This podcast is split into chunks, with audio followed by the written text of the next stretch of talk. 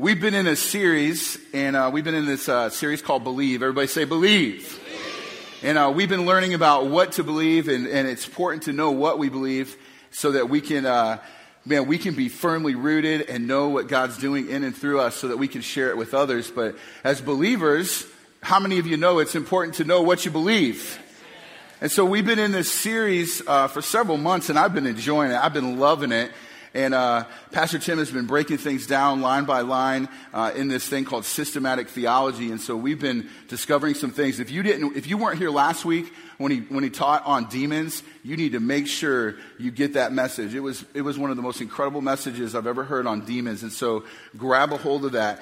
And so during this series, we've been doing that and line by line and going through th- some things tonight. And so tonight, I get the honor and privilege of sharing with you probably one of the one of the coolest uh, I think, doctrines in the Bible as we, as we are kind of going through this series, and it's the image of God, created in God's image.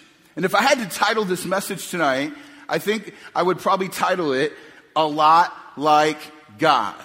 Look to your neighbor and say, You look good. You look good. Look to your other neighbor that you just ignored and say, You're not bad. You're not bad either. And so tonight, we're going to look at man being created in the image of God. And so I hope you're ready for that. Can we pray before we jump in? Can we do that? God, we thank you for tonight. We thank you for your presence that is here. God, we thank you for our children. What an amazing week of them discovering who you are. And so, God, we just uh, we we just thank you. We man, we come to you tonight ready and eager to know more about you. So, God, would you speak to us? Would we leave different than how we came in? We love you tonight, and it's in Jesus' name we all pray. In Jesus' name, amen? Amen. Well, A.W. Tozer said, the doctrine of man made in the image of God is one of the basic doctrines of the Bible and one of the most elevating, enlarging, and glorious doctrines he knows. It's a pretty big statement.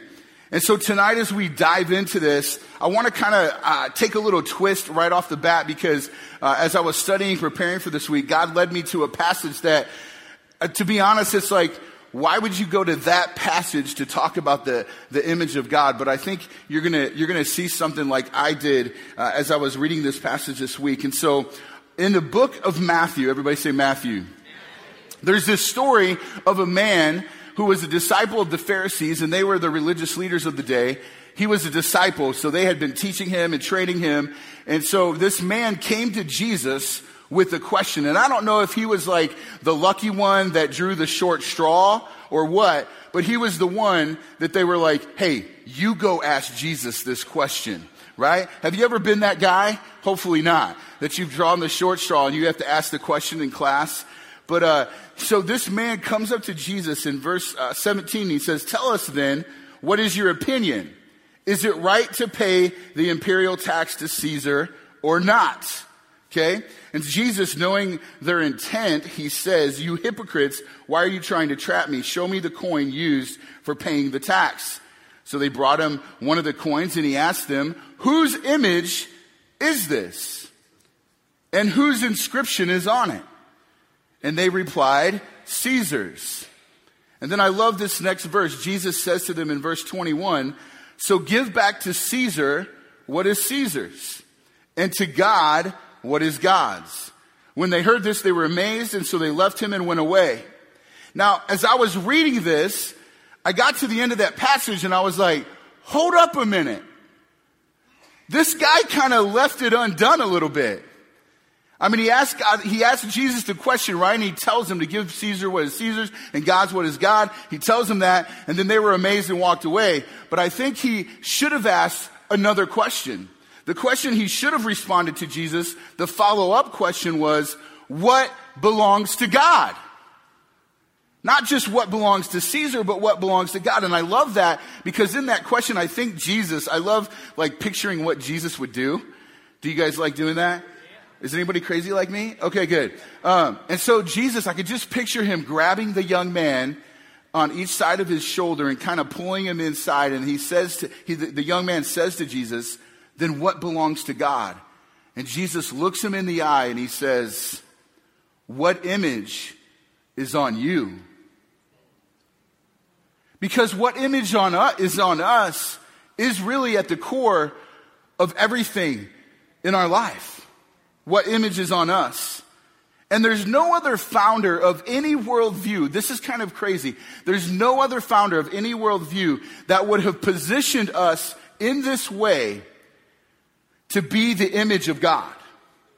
And it's fascinating to me that if you look at all the scripture from the Old Testament to the New Testament and you look at all the, the laws, the commandments, and you, and you look at what Jesus, how he responds, he responds to everyone when asked the big questions with two vital, like important things, the two greatest commandments of everything, right? Love God with all of your heart, with all of your mind, with all of your soul and your strength. And then the second one, love your neighbor as yourself. And so he gives these two, these two, man, commandments to us that we have to wrestle with. And I always thought, why wouldn't he just give one?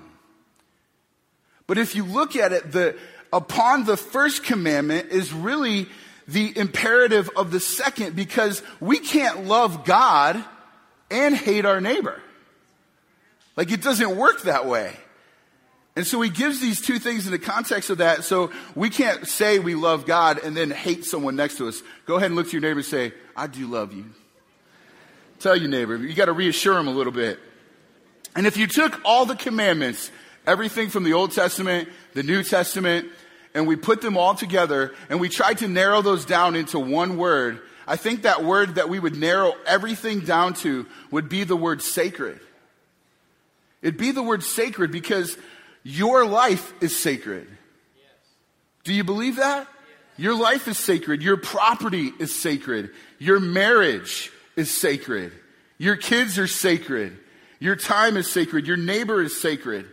And I think one of the most remarkable things that happens in the context of all of this that Jesus is saying is that the value given to you and me is amazingly huge. The value that you and I have is really a big deal. Who you are, every human life. Whoop. Sorry, Mike. Every human life has value, has worth. And that's the answer, honestly, to the biggest question of life. Of all the years of ministry that I've been doing, almost 20 years, working with students, working with children, working with adults, all the counseling sessions, all the conversations that I've had, it all boils down, honestly, to one question. And that question is, do I matter? Do I matter?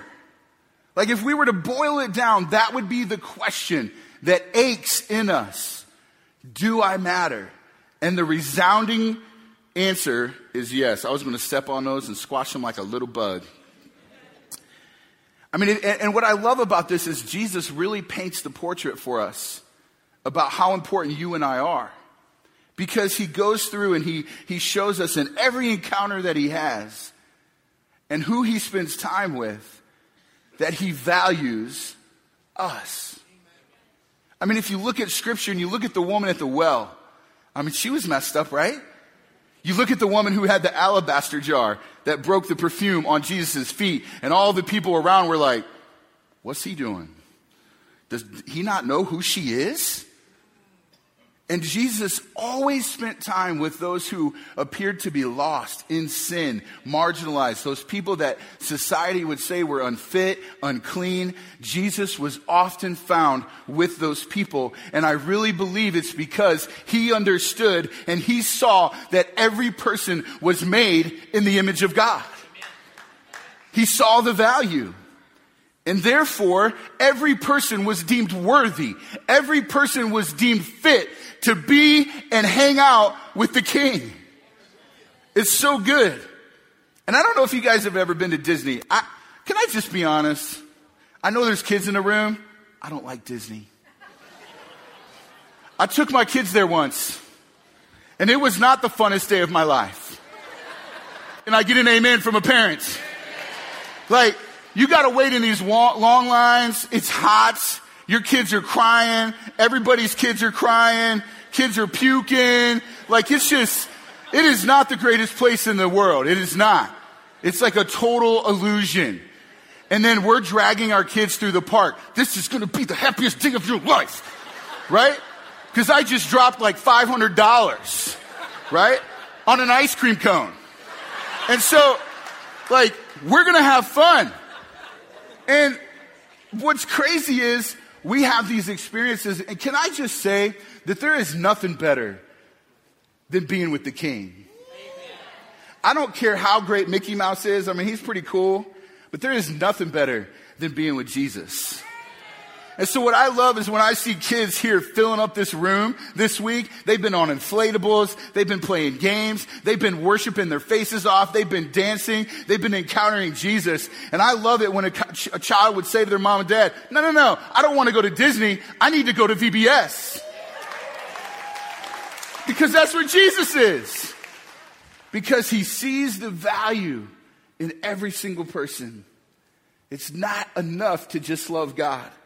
We must love our neighbors as ourselves.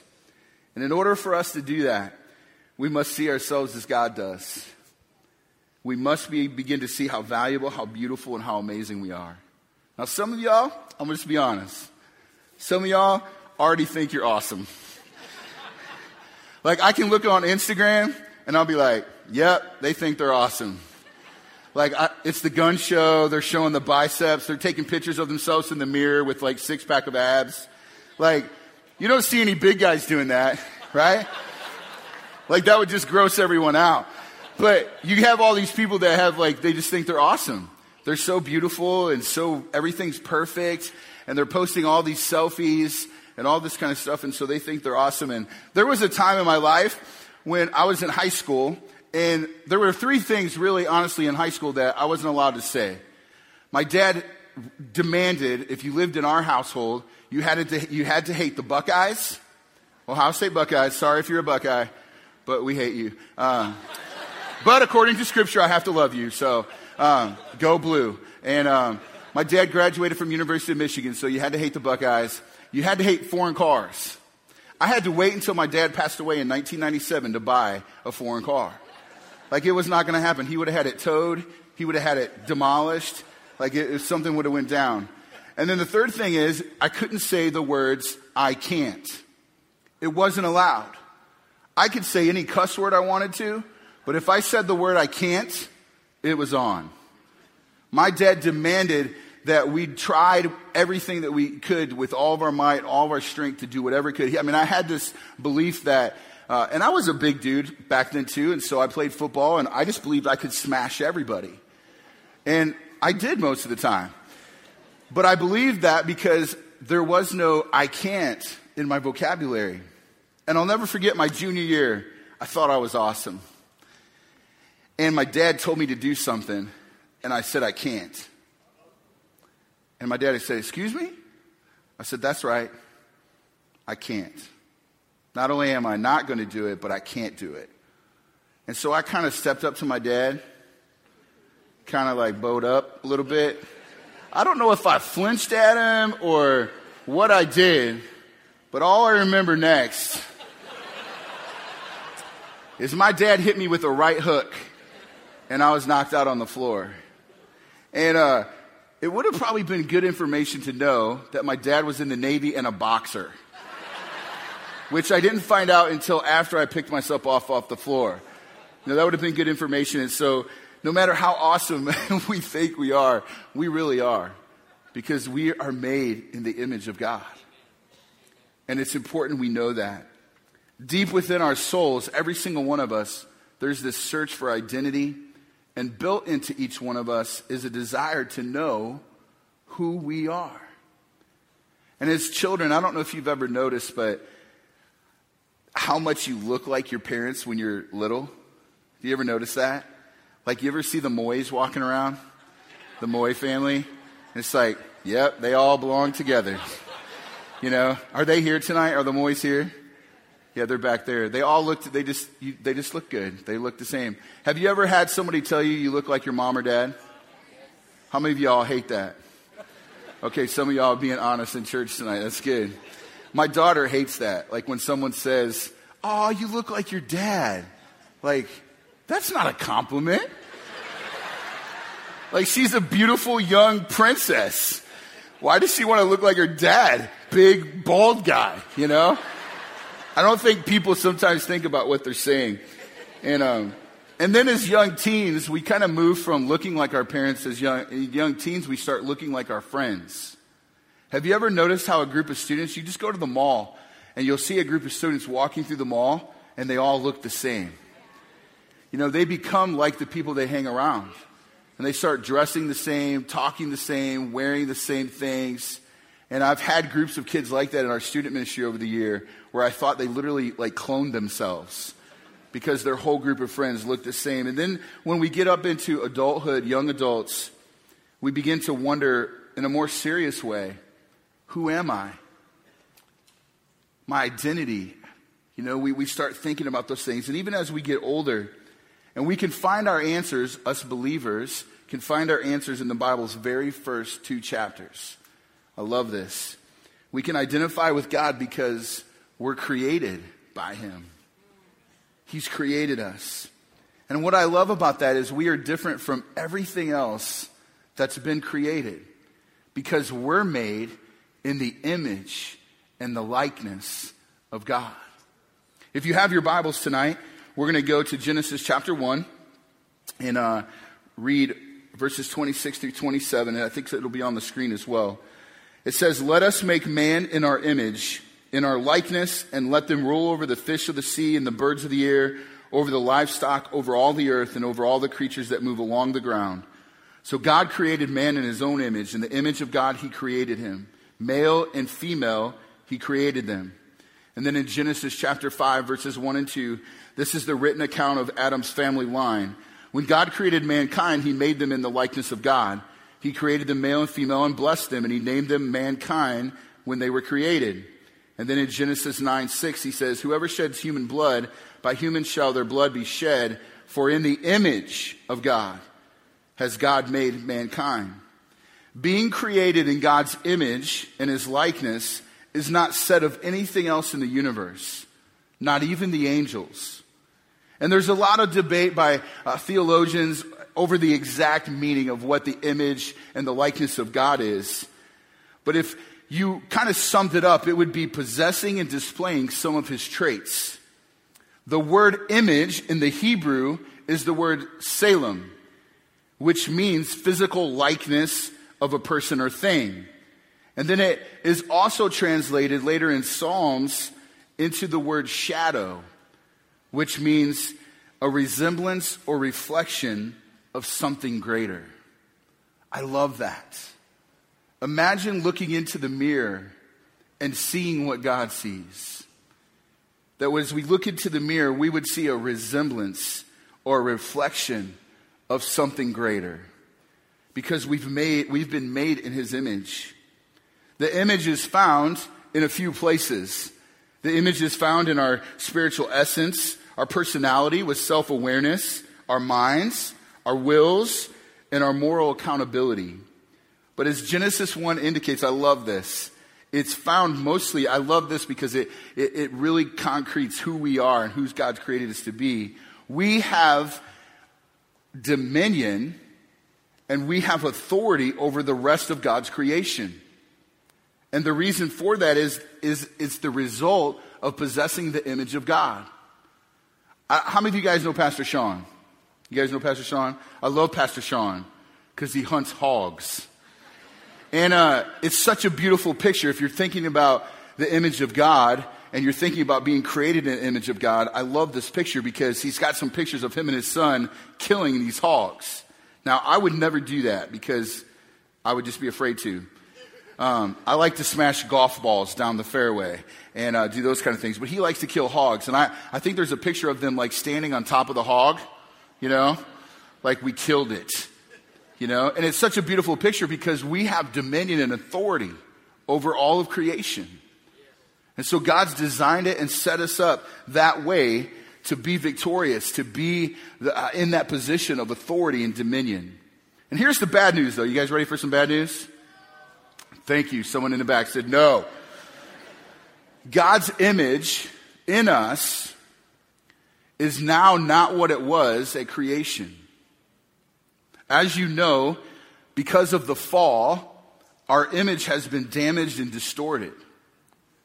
The image of who we are because of the fall has been perverted, it's been corrupted, it's become wicked. The Bible says in Romans 3:23 for all have sinned and fallen short of the glory of God. Now this doesn't mean that we're all evil as possibly can be, although some of us would probably be like he is. But every aspect of who we are, our being, everything that God has naturally wired us to be, sin, because of sin, it's damaged and distorted us and the way that we see who we've been created to be. I never realized this to the point until a couple years ago. There was a young lady who started attending our student ministry. She came to Christ and in our student ministry actually met a young man and they started dating. Well, unbeknownst to me, he dropped her. He broke up with her and it was pretty harsh. 42 days had passed, and I'll never forget the morning that her mom called me, frantic. Pastor Tom, I can't find my daughter. She's missing. I said, Well, where have you looked? She says, I've looked everywhere. I've looked in her room. I've called all of her friends. We can't find her anywhere. Within about an hour and a half, I arrived to the house, and this young lady had gone out into the backyard and took her life. Now, you're like, well, how does that display the image of God? What had happened over those 42 days from the breakup of her boyfriend, and as we looked at her Tumblr and her blogs, you could see the downward spiral of loneliness and rejection and the downward journey that she had in those 42 days where the enemy, like Pastor Tim talked about last week, the enemy seeks to kill and destroy. And if he can kill and destroy the image that we've been created in, if he can get us away from and, and distracted from and get our eyes off who we have been made, then he can destroy us. That's why this topic tonight, I think, is so, is so big and so foundational to us as believers. We have to know and understand that we have been created in the image of God. We have to know who we are. And so, the good news, though, I want to give you the good news. You ready for some good news? God is reversing the damage. God is reversing the distortion. He's reversing what has taken place from, from the fall. And part of his redemptive purpose and the process is to renew his image in us.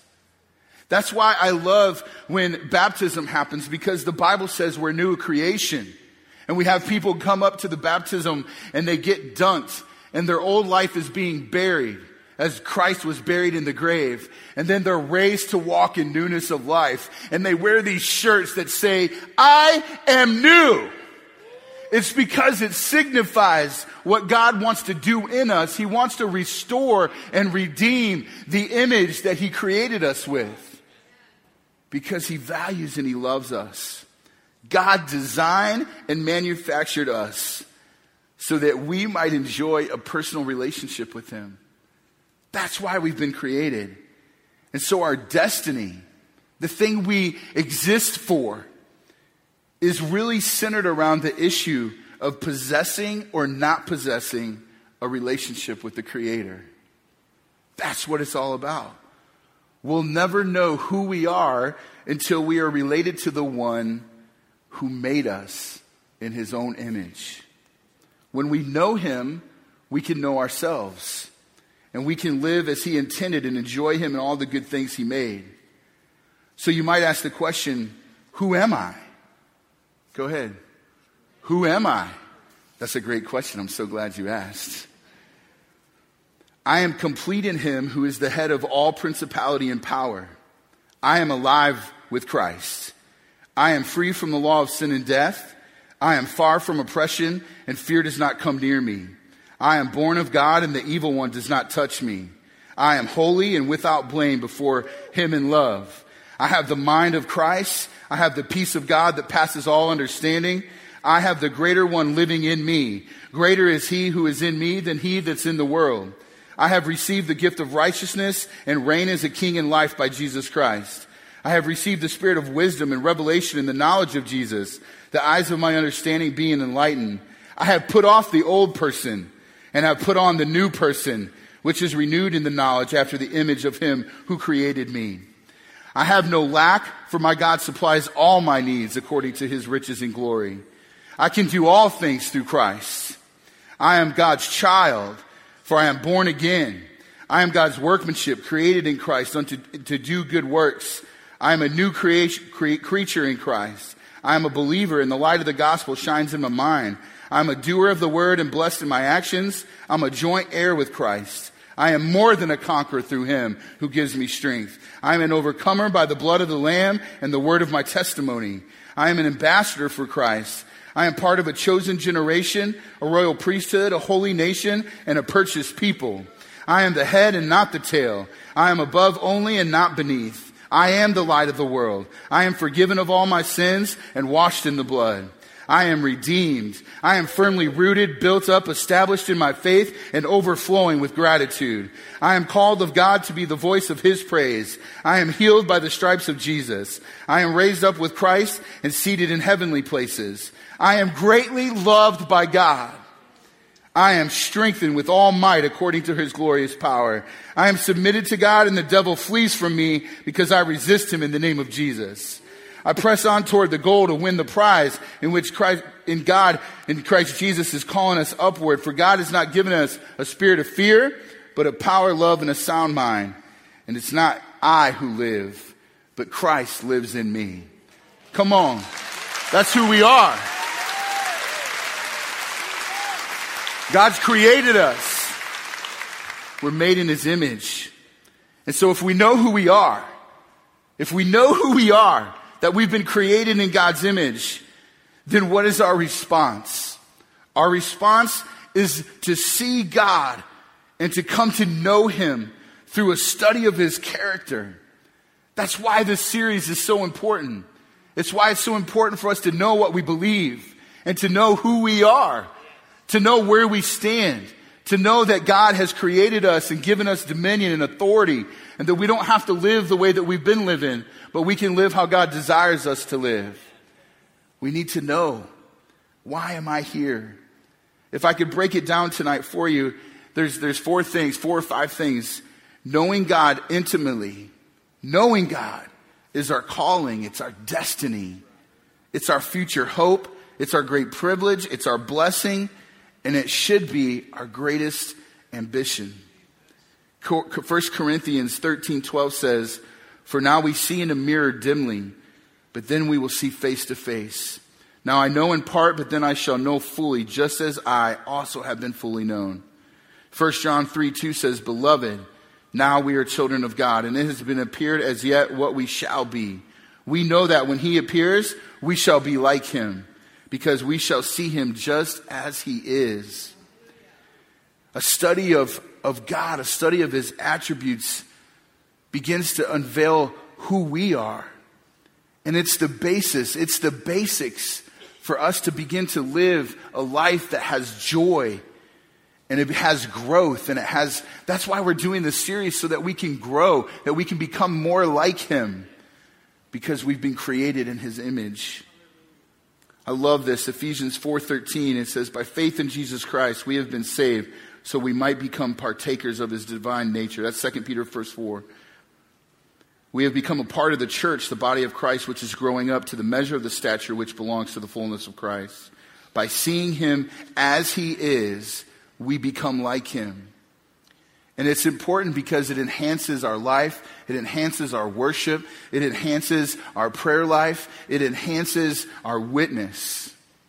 Probably one of my favorite verses is 1 Peter 2 9 and 10, it says, But you are a chosen race, a royal priesthood, a holy nation, a people for God's own possession, that you may do what?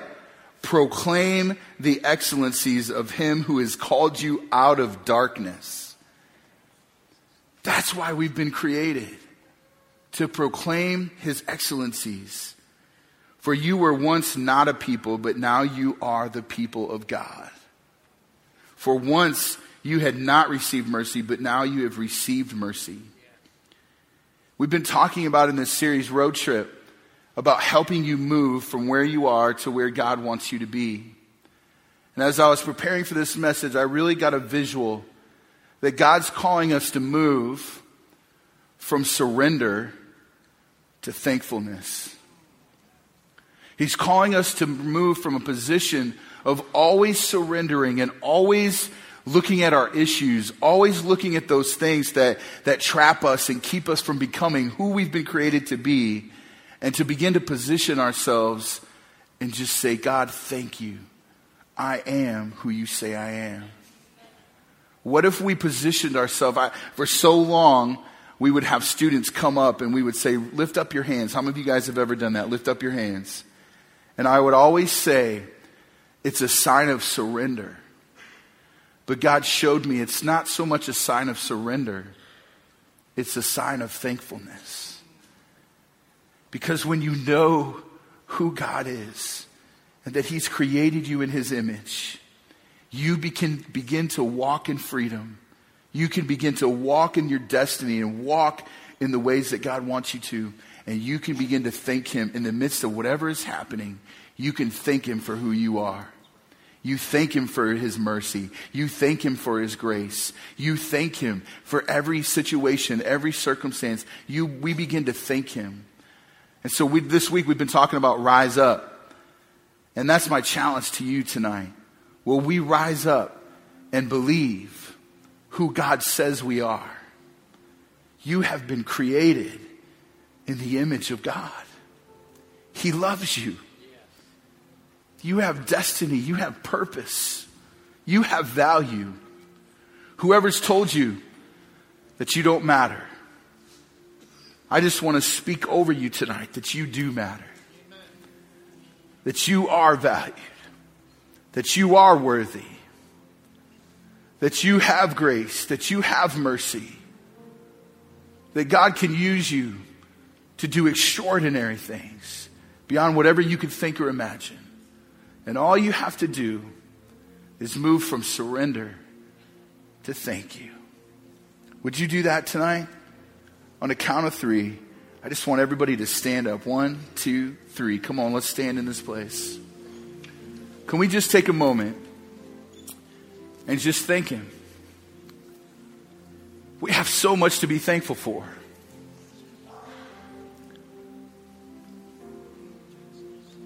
I was talking to some students a couple weeks ago, and sometimes we can become so critical. We forget.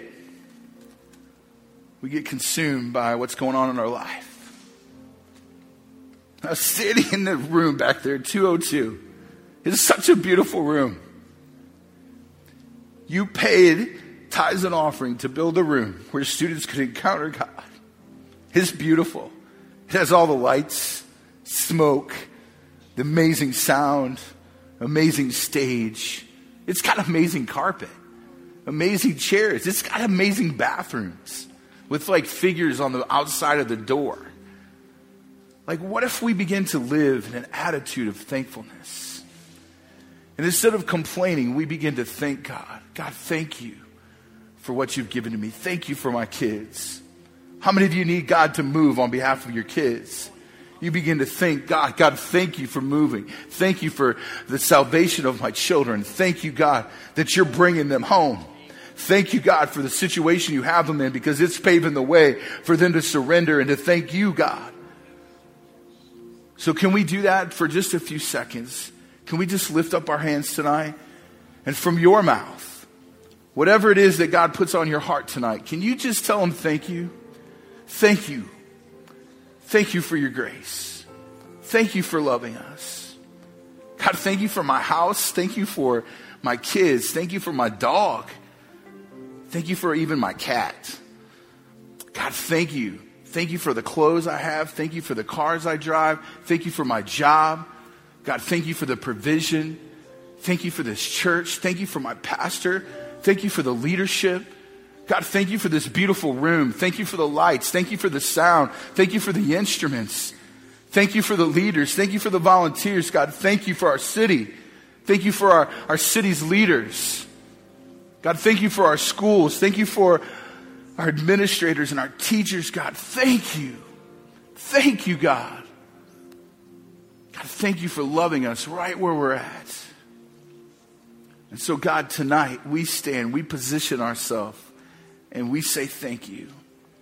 Move us, God, from where we are to where you want us to be. God, show us who we really are by showing us who you are. Thank you for creating us in your image, in your likeness. Would you make us a reflection?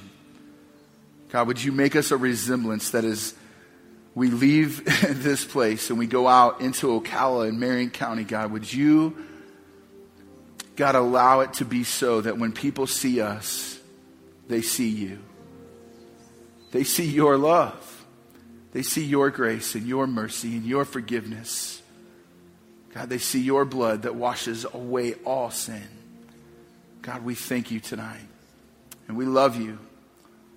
In Jesus' name, amen.